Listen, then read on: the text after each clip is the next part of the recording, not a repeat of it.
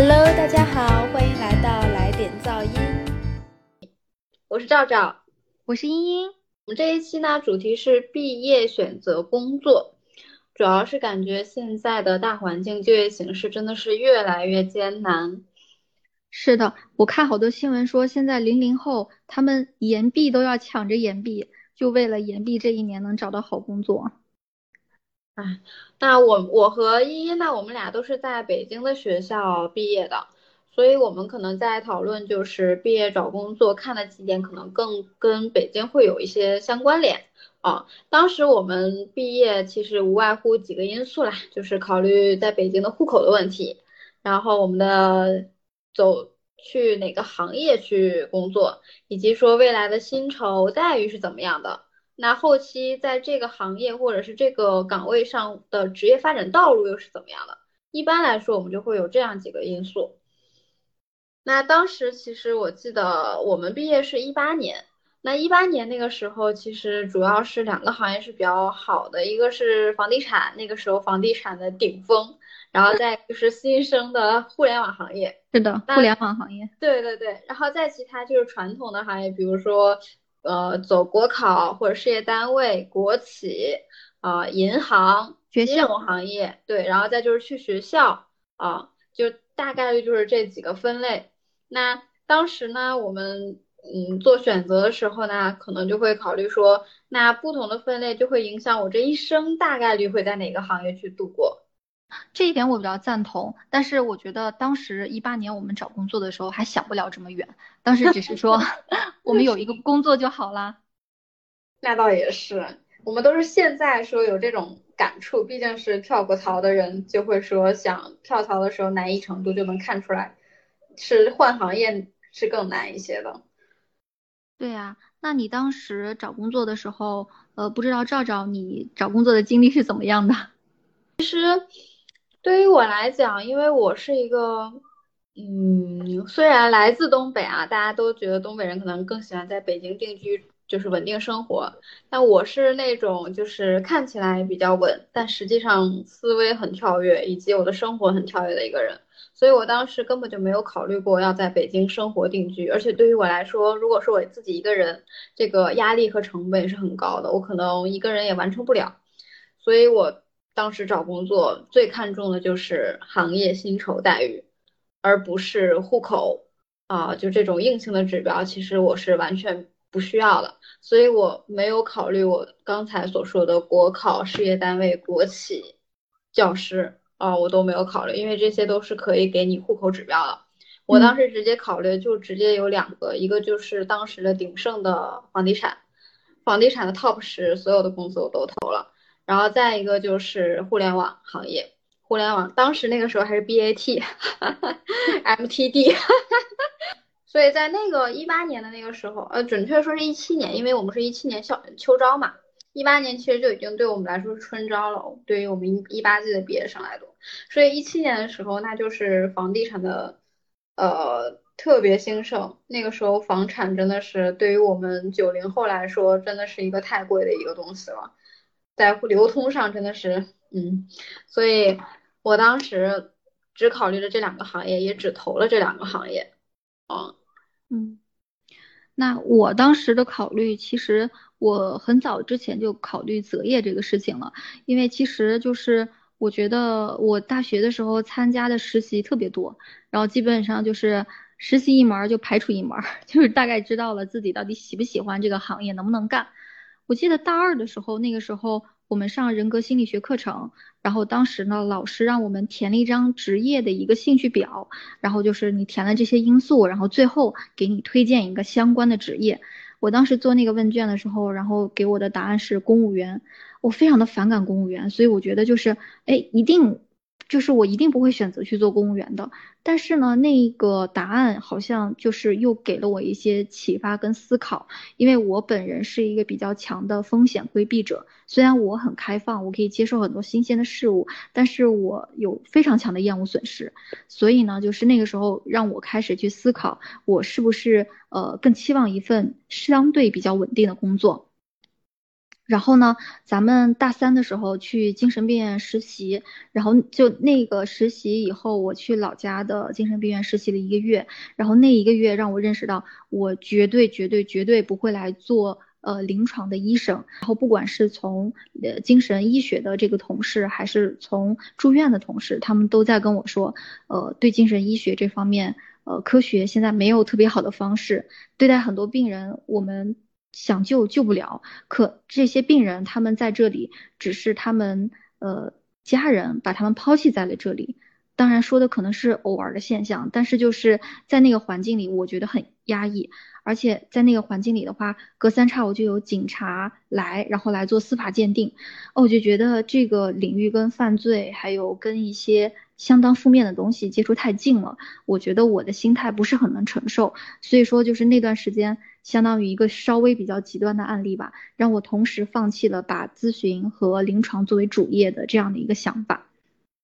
然后大四的时候呢，我们当时呃为了拿教师资格证，所以当时是选择了去北京的一所高中去进行教师实习。然后那那个时候又让我把教师这个行业给排除了，因为其实我一直 觉得当教师虽然很好，但是我有很强的青春恐惧症，我感觉带完一届再带一届我就老了。就是有很强烈的这种感觉哦，当时也去采访过，就是在那个高校，在那个高中里面当老师那个师姐，师姐就说啊，她也很想逃离这个环境，但是呢，当你适应了学校的节奏，你就再也不可能去适应企业的节奏了。然后呢，嗯，所以那个时候我就觉得，也许这里也不适合我，起码在心理的那个学科，然后当实习班主任那段时间，让我觉得。哎呀，好像也没有什么价值啊。但是 当时，我当时实习的那个高二班的班主任，他当时呢就很坚定的跟我说。我我说啊，北京好难留下，然后买房也好难。他特别特别坚定的跟我说，那是因为你现在还上学，等你工作以后，你会发现这一切都不是那么困难。所以说这个经历又让我好像对自己有了一点点信心，就是靠自己的努力去在北京扎稳脚跟，似乎也没有那么难。然后接下来就到了研究生的这个时期，然后研究生的时候，因为我研一下半学期去丹麦一个学期。所以就是在大家都在实习抢着就是积累经验的时候，我其实是有些晚的。所以说我刚回国，我就立马开始投简历。我六月底我就到一个知名的呃互联网公司去实习了。然后那实习的三个月，又让我对互联网产打了一个问号。我感觉真的是你要了解了，你才有发言权。嗯。我们当时在的是一个呃，相当于是一个研究部门嘛，它相当于做的都是比较前沿的设计，三到五年的，然后可能你都等不到它上市的。然后在那里做了一段时间主事，然后觉得，唉，这也不是我想要的生活，所以接下来就马上到了九月要投简历了，所以我就辞掉了那份工作。其实实习也就只三个月，但起码上就就这这边来说，我把互联网学校、医院。这些常规的大家去的地方都摸了一个底，然后我投简历的话，后来我想了想，结合我的专业兴趣，结合我未来真的想在北京长期留下来，就两个两个因素要满足，一个是高薪，然后一个就是呃可能有户口。那么这两个因素完全满足的话，那么可能就是银行和国企。所以我当时基本上投了我能想到的所有能够拿到户口机会的国企。啊。这就能看出来，我们俩真的是很不一样。我发现从第一期我们聊，我们就一直在说，咱俩真的是太不一样了。你从大二、大三、大四到研究生，你一直在探索自己的未来的可能的职业方向，但是。对于我来说，我从来都没有在毕业前想过这个问题。我的职业完全是在我一七年开始秋招的时候才会在思考我要做什么。就是我其实那个时候可能还没有想到择业那么远，但是那个时候当我去做了这件事情以后，开始尝试，已经开始尝试了。就在此之前，其实可能你也了解到，我之前还做过咖啡店，然后还去参加过一个。嗯，想要上市，想想要开公司的一个初创期的一个互联网 APP 的项目，就是我其实做过非常多的实习，然后就是当你做完以后，然后你会发现，如果你把它当实习做，你可以，但当成终身的职业来说不可以，所以就是我也很感谢过去的这些实习经历吧，所以对这个。未来的小伙伴们择业的一个很大的建议就是，如果你还不知道你做什么，你就去实习试一试，因为我觉得做学生实在是太快乐了，因为你有时间。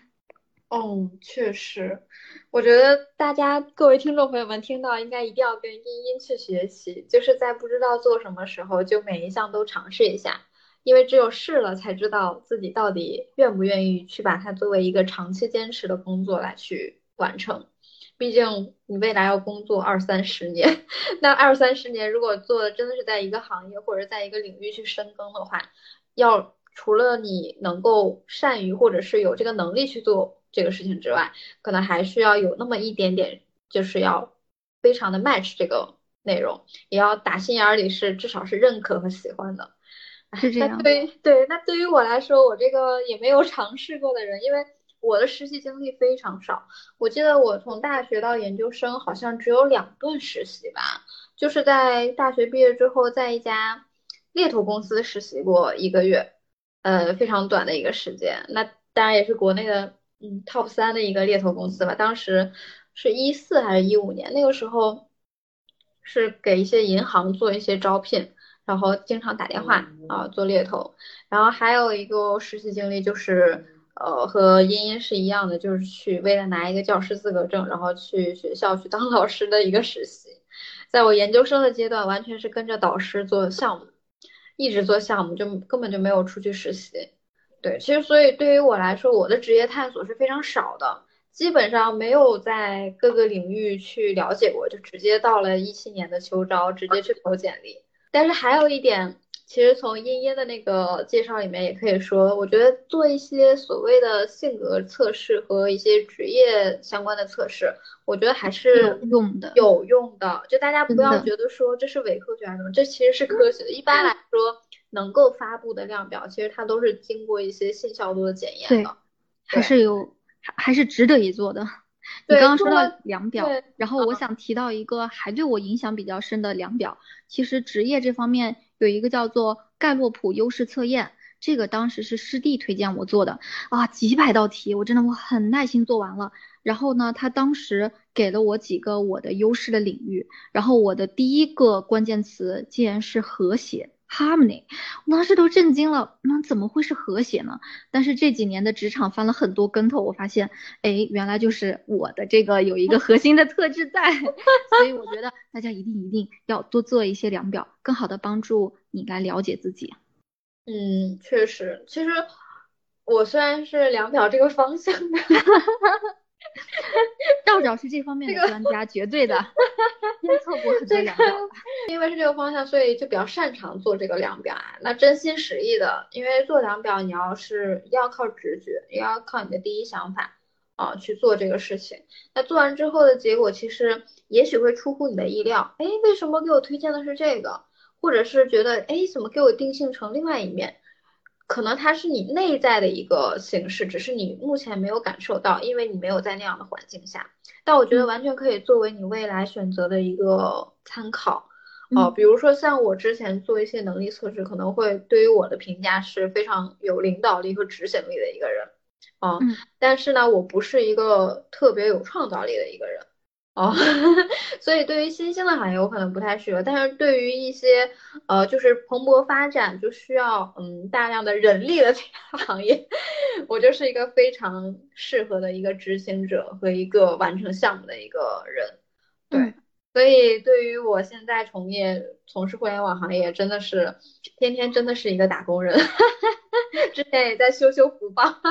我也在拧螺丝。其实大家都一样。我觉得可能现在，如果说我们找工作的同学中，哪些人幸福感指数最高？呃，咱也没采访过啊。但是就从直观上来看，那可能还是教师啊那种行业，因为你实时的能看到你教书育人了，他成长了。可能还是咱们这种企业这个行业，它可能回报没有那么明显。所以对于我们自我价值的实现上面来说，确实是我们得再想想办法。嗯，我觉得等以后我们可以安排一期，请不同行业的人来分享一下目前的所在职场的一些感受。这块我们就不展开讨论，我们还是回到我们的主题，就是在你选择工作的时候，你需要看什么？那刚才其实我们说到，就是如果你考虑在一个城市定居，像北京、上海这种，那肯定你要考虑你的户口的问题啊。像北京户口拿到户口，可能就几个行业会有户口的名额。那上海可能是积分制落户啊，之前是我也不知道最新的。对，上海会更容易一些。对，那如果说在其他城市，其实户口是很容易落户的话，那你就要考虑你。在这个行业适不适合，以及这个行业你所在这个领域的职业发展路径是怎么样的？比如说，哈哈，又回到一七年那个时候，那个时候的房地产是巅峰，但是现在大家都知道房地产，呃，在缓缓的啊，我们不多说，但是大家都了解这个领域。那个时候在一八一九年，其实裁员是比较严重的。那现在到了二一年、二二年，其实现在都是互联网裁员是非常重的，所以其实每一个行业它都是有一个坡度的。那在选择了这个行业之后，我们也要能够理解或者适应，说这我们自己随着这个行业也处于一个不同的一个坡度的状态，那我们就要来调整自己，是继续在这个行业深耕，继续啊不能说卷，继续 做，还是说要另辟蹊径。这个我觉得是每个人还要考虑一下自己的目前生活的状态，你生活的选择。如果你是成立的家庭，需要有更稳定的生活状态，还是说你想要继续打拼事业？我觉得不同的目的，你可能选择的工作和内容也是完全不一样的。这个时候就要看你怎么去考虑这个工作对于你来说它的价值是什么了。啊，那我们就来实际说一说当时我们找工作的一些经历吧。就是当时我们找到我们的第一份工作，到底经历了什么？其实找工作，我觉得我总结了一句话，不知道大家是否认同。其实我觉得找工作就跟找对象一样，或者是跟你买房子一样，就是在你的生活做重大决策的时候，那靠的就是天时地利和人和。赞同。那我们就。分别来分享一下，就是当时我们找到我们第一份工作的一些经历吧。哦好呀，你先来。啊，也行。我当时第一份工作是一个特别有意思的经历。首先，在这份工作的开头，当时 HR 邀请我面试是在周六的早上，就让我去。那个时候我们的宿舍是在二环，然后公司是在五环外。周六的一大早八点，那个时候我起来之后，我就一直在犹豫，我要不要去面试。我感觉我一个是对于我来说，我这人很懒啊，我要去到一个那么远的地方，然后呢，这个岗位呢还是一个呃一个新新兴业态的一个岗位，就是不是那种传统的岗位，比如说 HR 或者这种很成熟的岗位，是一个新岗位。所以我在想，这个这一次去面试值不值得我去？然后后来我当时。哎，就不愿意去啊，不愿意费那力气。我还给我妈打个电话，然后我妈就说去呗，反正也没啥事儿。然后我想啊，好吧，所以才不情愿的踏上了这次面试的经历。然后我就从二环跑到了五环外啊。然后我当时也觉得这个岗位其实机会也挺渺茫的。然后去了之后，我们那个时候校招一面是无领导小组讨论，感觉这个面试形式已经离我很远了，那已经是好多年前的事情了。然后当时一面的主题竟然是 marketing，哎，当时这个拿到这个主题就之后，我就觉得我完了，因为我又不是学市场，不是学营销的，跟我的专业十万八千里。但我们小无领导小组里面是有学这个方向。然后当时在讨论的时候，我都不知道他们在讲啥。然后我当时就说了一句，我说那既然呃我跟这个专业不是很了解，大家就尽情发挥，我帮大家记录一下。所以当时在那个小组的角色里，我就是一个记录员的身份，帮大家记一些观点，然后让其他人去阐述和最后的总结。然后在面试官问问题的时候，问我为什么会成为一个记录员，然后我就很直接的说明我这个专业的问题，以及说那既然我跟这个专业不符，那我就只是来提供我目前能够记录的能力。然后当时在直接就是要现场来通知说一面通不通过，然后我们就在一个小会议室等待结果。我已经开始在看我要回去坐哪个公交和地铁的时候，然后过来通知我说我竟然通过了，这就是第一个神奇的点。然后通过了之后就立刻二面，然后当时呃，二面我那个面试官特别巧，他是辽宁的，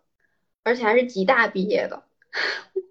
呃，说明他跟我妈是校友，然后我们又同是东北人，就一下拉近了一点关系吧，从地域上，然后我们就聊，然后在面试的过程中，我们就一聊聊了一个小时，就异常的顺利。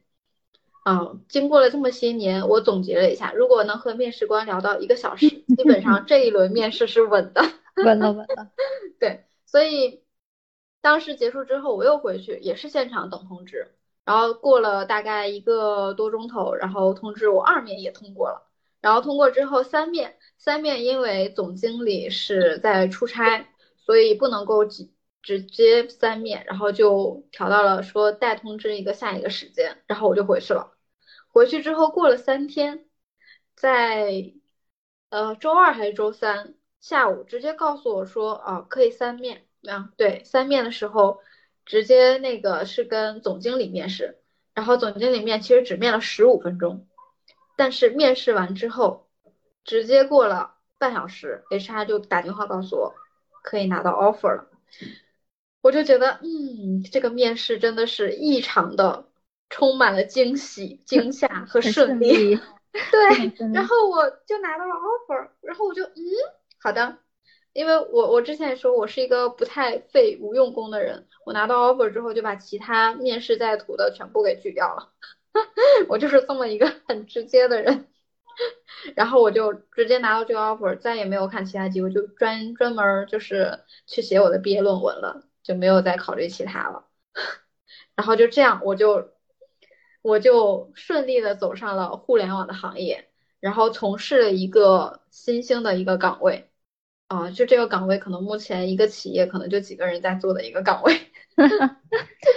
互联网要三面嘛，我当时面的是一家呃银行。然后，因为银行业的话，他们其实呃套路都比较固定。然后我跟我第一份工作的缘分其实很深刻，就是很多推手都在帮助我拿到了这份工作。我当时那份工作的话，他们投简历的是两千人，然后最终筛选留下来的只有十几个人，所以也是真真正正的百里挑一了。就确实还过程还蛮艰辛的，但是也算是异常的顺利。然后当时的话，我们应该是，呃，有一天我从互联网的公司下班，然后呢，我刷到了他们好像在进行一个什么宣讲会，我就报名了。然后宣讲会的时候呢，他就会，呃，根据大家的一个表现，无领导小组的一些讨论，然后给你发一个 pass 卡。我当时是拿到了一张 pass 卡。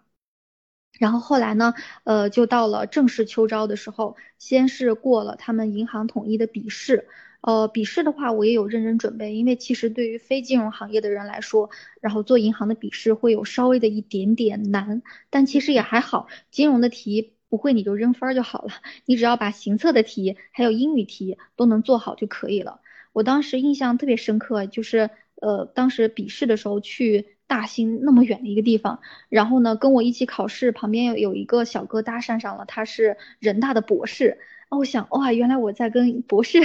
在一起竞争岗位，然后博士呢，他当时他投的那个目标的机构和我当时投的那个机构，我们就是楼上楼下，还挺有缘的。然后当时我们考题考的是一带一路，我都震惊了。然后那那那那个笔试的话，我是顺利的通过了。然后接下来就是一面和二面。一面的话，应该都是统一找的外包的这个人力公司，所以问的问题的话不会那么专和精，基本上还是以个人素质出发的，所以也很容易。然后二面的话就变成了就是全部都是当时银行的领导，然后就是很大的屋子，然后有一个座位你坐在那儿，然后你发现你面前坐了十几个领导，十几个这么夸张？非常夸张。然后呢，就是当时。呃，我感觉二面就是走个形式，完全看眼缘。因为为什么呢？因为他的时间非常短，也就三五分钟吧。然后自我介绍完了以后，然后几个领导给你提几个问题，也就 OK 了。而且他们不关注你为这个东西产生什么，他们只关注你你当时回答的那个感受，那个 feel 怎么样。啊，当时有一个演员啊。当时有一个领导，他特别逗，他问：哎，你学心理学为什么不去当老师？我震惊了，这个问题需要在二面问的吗？所以我就很实诚的说，我说我就铁了心想做互联网金融，然后老师不是我要考虑的行业，很明确的去说了这个事情。然后呢，其实二面呃除了此之外，我之前呃公开就这个公就就是我们当时那个相当于是呃公公开什么，我们叫宣讲会吧，宣讲会的时候其实已已经刷了一波好感了。然后呢，之前我还参加比赛又刷了一波好感，所以说起码是这个。最终的这个 offer 的机会，应该是我刷了两三波好感，其实才拿到的一个 offer。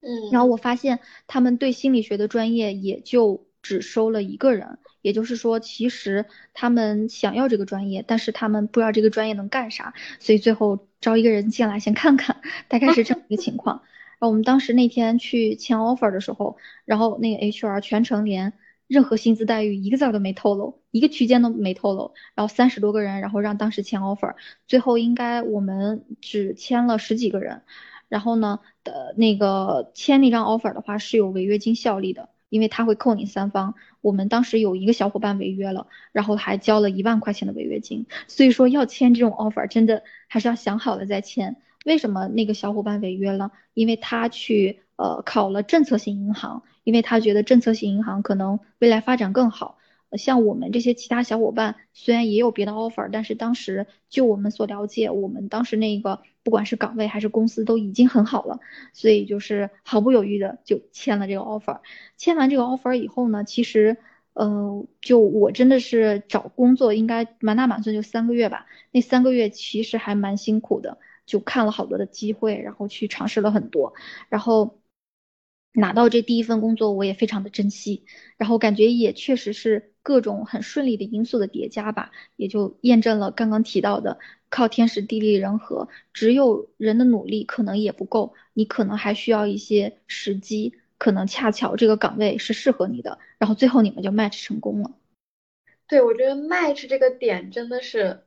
非常非常靠缘这个字的。就是从后面的搞 找工作的经历也是能够感受到，就并不是说你投什么公司你就有面试机会，甚至你就能够拿到 offer 了。所以就是在这个过程中充满了你不可想象的一些变量。嗯，然后我还想补充的一点就是，如果你找工作，你当时你想这个工作它能满足你的因素，如果说这份因素满足了，那就足够了。就不用特别特别贪心，就比如说我既然已经找到了国企这样的一个工作，我如果还贪心，我想要同龄人很多，然后我想要特别特别好的下班一起玩的朋友，那可能就是贪心了，那么就是。我当时找工作就要两个因素，高薪跟户口。既然他满足了我，那么我就足够的去感谢这份工作，因为他确实是因为这份工作让我有能力在北京，起码这几年能够先扎稳脚跟。嗯，像茵茵就是已经刚才提到了，就是高薪和户口。嗯，然后像我的话，就是其实就是行业，然后薪酬也就差不多了，因为我又。我确实没有想过要扎稳脚跟这一种，我可能只是想着趁着年轻挣一波快钱。看来我就是有一种短期效益在里面，长期价值稍微少了一点点。但我觉得这个就看在当下对于你来说最重要的的是什么？是这对，在当下的选择里面能够满足最。比如说我重要的有五点，能满足三到四点已经是非常非常厉害的了。我觉得满足两点就很不错了。人不要太过于贪心，也不要太过于去比较，因为你在跟同龄人或者是一同找工作人在比较的过程中，很容易错失掉一些机会，或者是把自己的重点找偏。所以一定要看重的是自己当下是最需要的是什么的。嗯，像有一些朋友可能会觉得，啊，我拿到一个 offer 我不满足，那我还要继续面试，继续拿 offer，我要拿好几个 offer，然后来去评着看 到底哪一个会更好。我觉得这样的话，如果你是有精力或者是有这个时间，我觉得是可以这样去做的。但是在找寻的过程中，呃，可能有的一份工作可能占了一二点，有的工作占了二三点。其实最后的结局还是你要把最重要的几点列出来，有一个权重，然后来看哪个是最适合的。哦，千万不要眼花缭乱，也不要说一直找不到而特别的觉得很焦虑，因为有可能是那个缘分没有到而已。因为我当时找工作是其实十二月份找到的，并不是在八九月秋招的时候找到的，甚至我有朋友的工作机会是在春招的时候找到的，而且他的工作机会也是非常非常好的。对，所以可能会迟到，对，但大家不要太过于焦虑，也不要太过于难过，啊，就是等到那个缘分。而且我觉得找工作很多就是利用信息差，所以说大家多跟师兄师姐、多跟前辈打听一下，他们有什么样的一个择业方向。这个也非常重要。当时我来投那个国有银行，也跟赵赵的师姐也有一个关系，因为赵赵介绍他那个师姐，然后起码通过那份工作满足了这两个条件。那么我觉得也可以通过这个方向去试一下。虽然还有很多别的路啊，但是我觉得那个时候你可能多给你一个讯息，你就会多一个方向，也许那个方向正好是合适你的呢。对，然后。信息一定要搜集全，再一个就是投的时候不要觉得，哎呀，考虑太多，先投了，后面再说，因为毕竟投是你自己可控的行为，而后面他能不能让你去面试，以及后面的公司发展遇到了什么情况，是你不可控的，所以就要把可控的事情先抓到手里。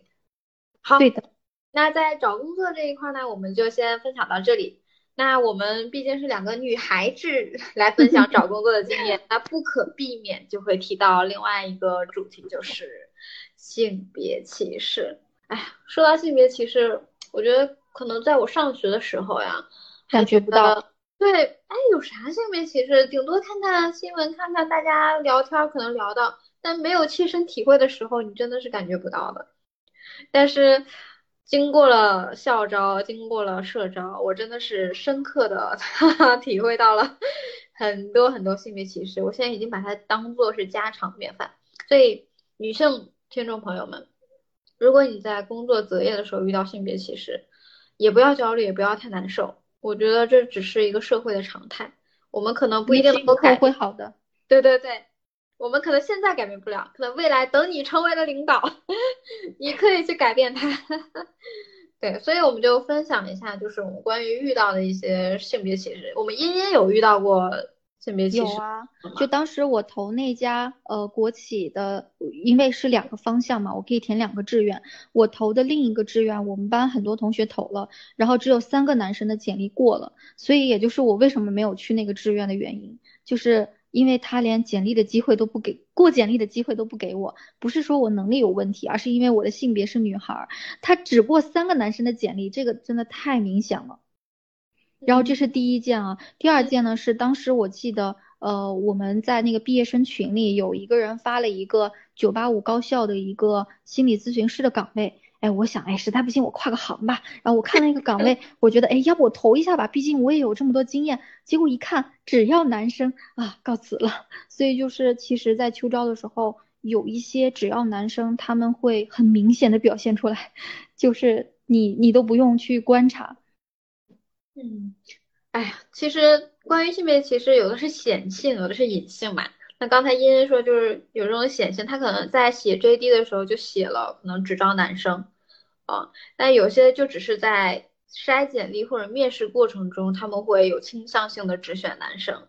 啊，像我 遇到的都是隐性的，就我，所以我其实最开始第一次遇到性别歧视的时候，我当时真的是非常的难受。我第一次遇到是，我面临去面试一家房产房地产公司，嗯，比较呃 top 的一家房地产公司啊，然后面试的岗位是 HR。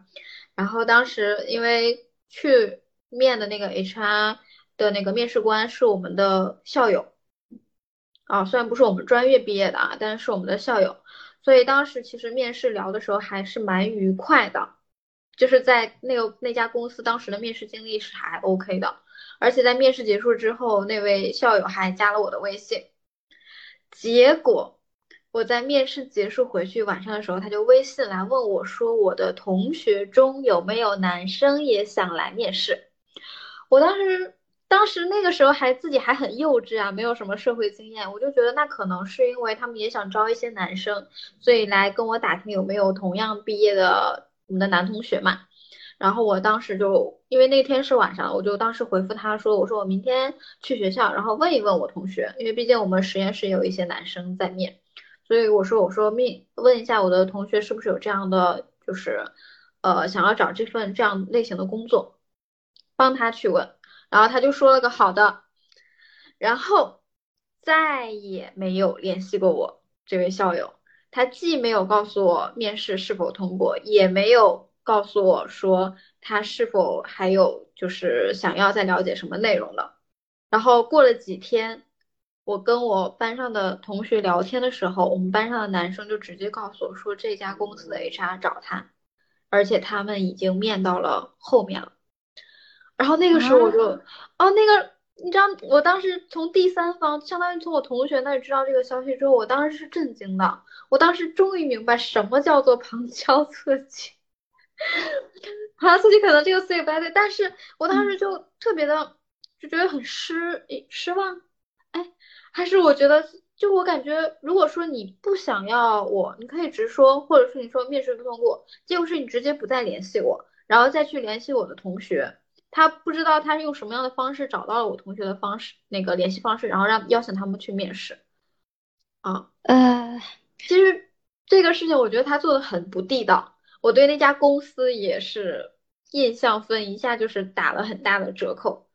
嗯，其实我之前参加那个国企的面试，他们因为想要心理学的学生，然后让我在我们班开开了宣讲会，OK，我都可以。所以我们班有非常多的人，为什么来了？呃，这个银行这个行业，当时很得益于我们那个宣讲会。然后呢？我当时也像工具人一样去做了，我觉得最后还好，结果是他们从那么多人选了我。如果说他们只是把我当一个工具人，然后把我们同学都招来，然后最后又把我一脚踢开，那我一定会非常非常的给他减分的。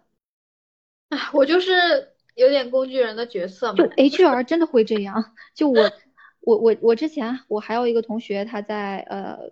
BAT 某某公司，他的面试机会就是有个 HR 打电话问我，我我说我已经有 offer 了，我给你推荐我们班同学。很多我们班同学的 offer 都是这么拿到的，也不是说我来这里邀个功，但确实是呃信息差，或者是说 HR 他们那里就想要这个学校这个专业的学生，然后可能那个 HR 他后面又加了两个字男生。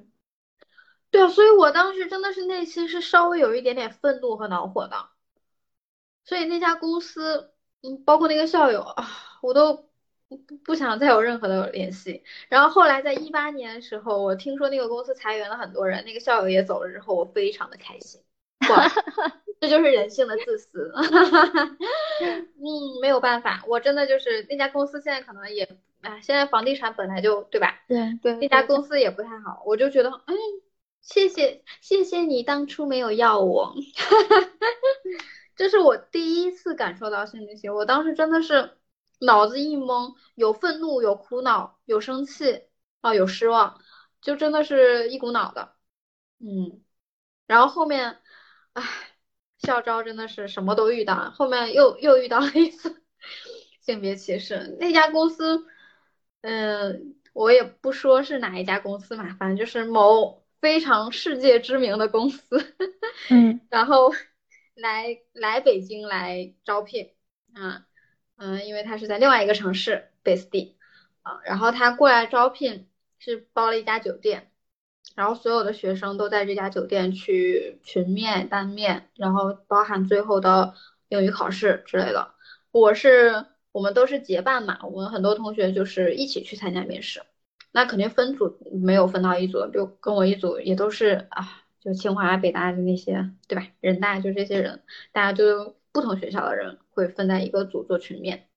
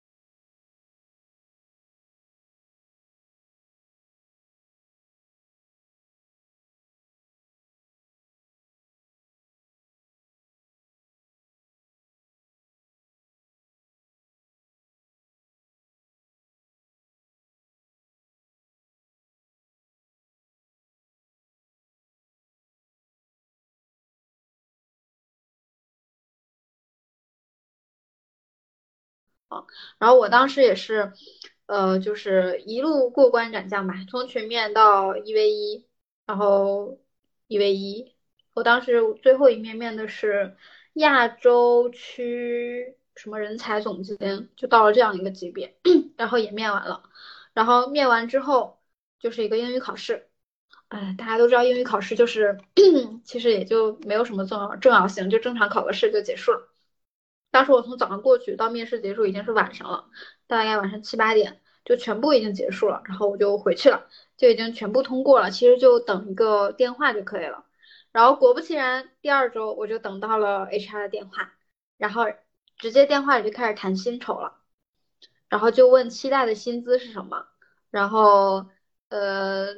base 地在哪里？就是这样来聊，然后聊完之后，重点就是在聊完之后就没信儿了啊！我以为谈薪就已经到了要给 offer 的地步了，我也这么以为的呀。就唉，所以就是在这里，就是像刚才我说的，这其实是你不可控的，就已经谈到薪酬了，并且已经给了他薪酬，他也 OK 了，然后就这个电话结束之后，他再也没有联系过我。唉，然后我就去，又是后面跟同学聊，我又知道了，就是因为我是跟我们班另外一个男生，我们两个人同时通过了所有的面试，然后也在同一天接到了同样的电话，那我就想，那是不是因为我的薪酬报高了？然后我就去问那个男生，我说你薪酬报了多少？然后最巧的就是。我们俩报的是一样的数，最后那个男生拿到了 offer，这个男生拿到了 offer，好吧，他他他还要角逐一下是吧？然后排除所有干扰项，然后最后选性别是吗？虽然我不知道最后的选择的条件是什么，但是我当时还是，哎，还是一种很失落的，嗯。然后我又很庆幸的是什么呢？那个男生拿到了这个 offer，毁了这个 offer，因为他签三方了。但是呢，他拿到了非常大型的国企的 offer，所以他为了北京户口，然后就拒绝了那家公司，毁了三方。你要是要了我，我肯定啥也不是，就直接去了，直接换个城市了。我觉得那就是相当于 HR 在选择这个人的时候，他没有想清楚，都没有问清楚。像我是对于工作地或者城市是没有任何关系，但是这个男生是他是河北人，他非常注重户口这个问题，他就想在北京定居。嗯，所以哎，对不对？在我也是，我们老家离北京近，所以说再加上我们老家呃没有这样适配于我专业岗位的这样的一些机会，所以我也是很明确。就是要来北京生活和定居，所以要别的城市。其实上海的面试我去过一次，但是当时那个面试我并没有抱抱很大的信心，因为一个比赛直接拿了上海的那个桌面的 offer 的机会。然后就是在面试的路上，我还在跟导师们开组会。然后去面试的时候，当时那个因为那是我第一个面试，因为直接拿了桌面的 offer，所以就是早于我所有面试的桌面。然后去面的也一般，然后我当时就知道，哎，这肯定没戏了。我觉得没戏也挺好，因为我其实打心眼里其实并不想去上海。嗯，那你也了解我，其实我对于城市是没有观念的。我觉得哪儿工作，对于我来说，工作在哪儿，生活在哪儿，我就是这样一个自由又放飞的人。但是可惜他没有要我，那我就一直觉得我跟深圳特别没有缘分。没有关系，就。真的是，然后我第三次性别歧视又是那儿的，还是深圳的。对，哎，不去了。就第三次非常简单，就是 HR 给我打电话说这个岗位很富很匹配，然后问想有没有兴趣，我说有兴趣。然后那 HR 说那我问一下那个负责的呃业务的负责的人，然后我去问一下看安排面试。结果第二天电话就回来了。不好意思，我问过业务负责人，他们只招男生，很抱歉，以后有机会再合作。这个这个经历真的是很简单，第二天就结束了。哎，我社招的时候也类似，基本上大家会很想要男孩，然后如果你不是男孩的话，会问你的婚育状况，所以我才觉得女孩如果要跳槽的话，机会很宝贵，可能不能像男孩那样，就是他有很多次跳槽的机会。对于我们来说，可能每一次跳槽都是要慎重的考虑和选择。哎，这个女性到了我们这个年纪，涉及到婚姻、生娃。这个对于选择工作比男生考虑的因素就要更多了。是的，哎，这个后面我们可以再请我们准备要娃的 朋友们一起来讨论这个话题。好呀，行。总而言之，分享这个主题其实就是分享一下，就是大家不要把性别歧视看得很重。其实这个其实已经是一个很普遍的社会现象。那遇到了呢，我们就可以保持愤怒，可以有情绪，但是还是要继续去选择，继续去看新的工作岗位，不要停滞，因为这个它只是一时的而已，它也说明这个岗位实际上是跟你没有缘分的。就算你强行想要要这个岗位，可能进去了也不太适合你。嗯，所以大家就觉得就认为这个岗位是跟自己没有缘分，错过就错过吧。嗯嗯，而且真的也会有公司。不管你是男孩女孩，只要你表现出了很强的能力，他真的愿意要你。是的，所以这个真的是一个是看公司的文化，再一个就是看你去的这个业务的这个团队或者这个老板的一些想法，这个其实都可以影射出来的。嗯，所以大家不要觉得说，哎，性别歧视很难，女性太难，女性确实难，但是我们也会遇到更好的。好。那我们可能就到了一个最后的一个小的主题，就是关于未来的职业发展。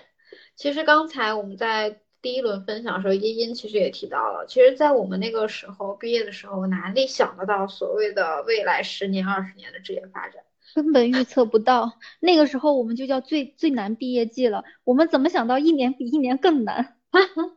是呀，所以到了现如今，虽然我们已经工作四年、四五年了，但其实我们依然无法预测啊。可能茵茵可能会好稍微好一点点，但对于我来说，可能因为身处于不同的行业，对未来预测其实是更难的。我现在就是也没有特别乐观的预期。我当时选择跳槽的一个很大的原因就是。嗯，就是还是想有一点变化，而且我现在选择跳槽，相当于是缩窄，是就是进一步明确了我的职业范围。我就想干这件事儿，然后我认为干这件事儿我还有机会。如果说将来在国企或者是银行这个行业不继续干了的话，我还可以去读博、去深造、去当老师。呃，就是他还是有别的一些分叉的路，我觉得可以选。这个也是我当时为什么。果断的辞职，然后选择了专门的做精这件事情，因为我现在做的岗位和我心理学的身份会更加匹配，比比起我之前跟心理学身份脱离太远，我觉得专业和经历还有岗位内容如果有加持的话，我未来就算是遇到一些比较强的变动，然后也有很多好的办法可以适应它。嗯，其实像我们走职业路线一般。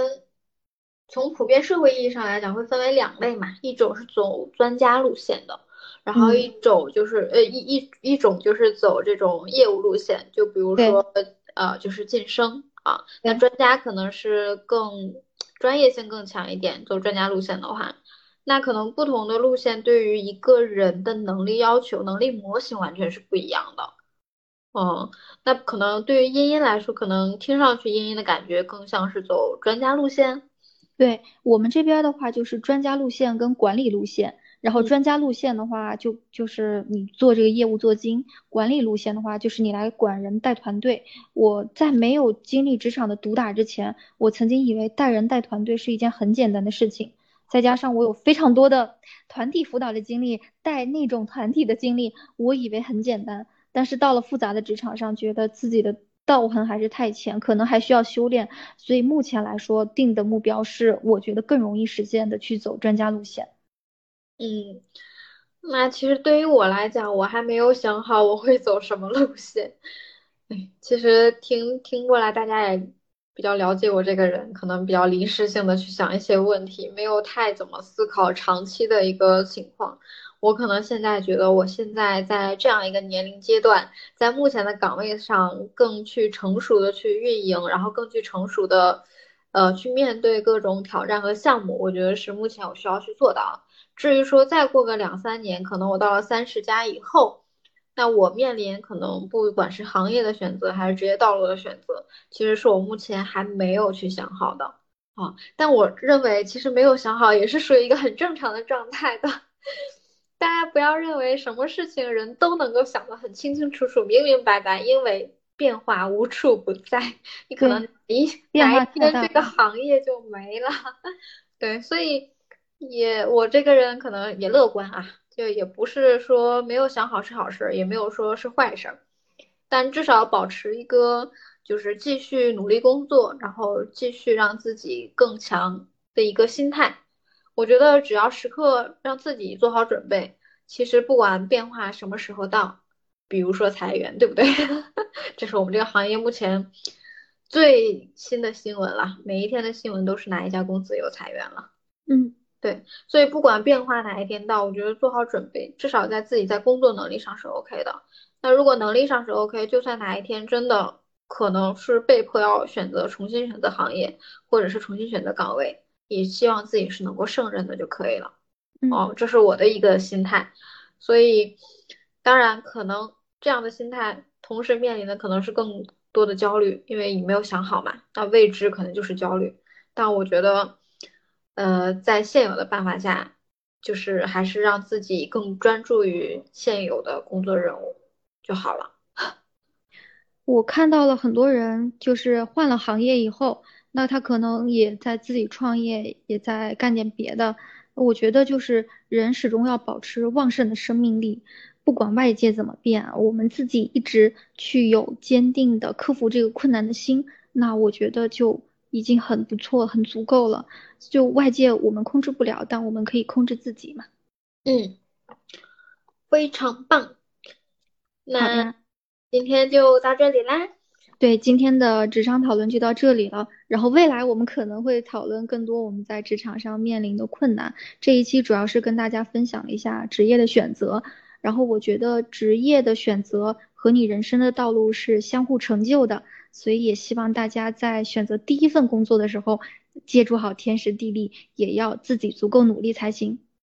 嗯，好的，那谢谢大家。感谢各位听众朋友们的收听，那这一期来点噪音就到此结束啦。欢迎大家在苹果播客、小宇宙、网易云音乐、QQ 音乐、喜马拉雅关注我们的节目。如果你有好的话题，也可以留言给我们哦。再见。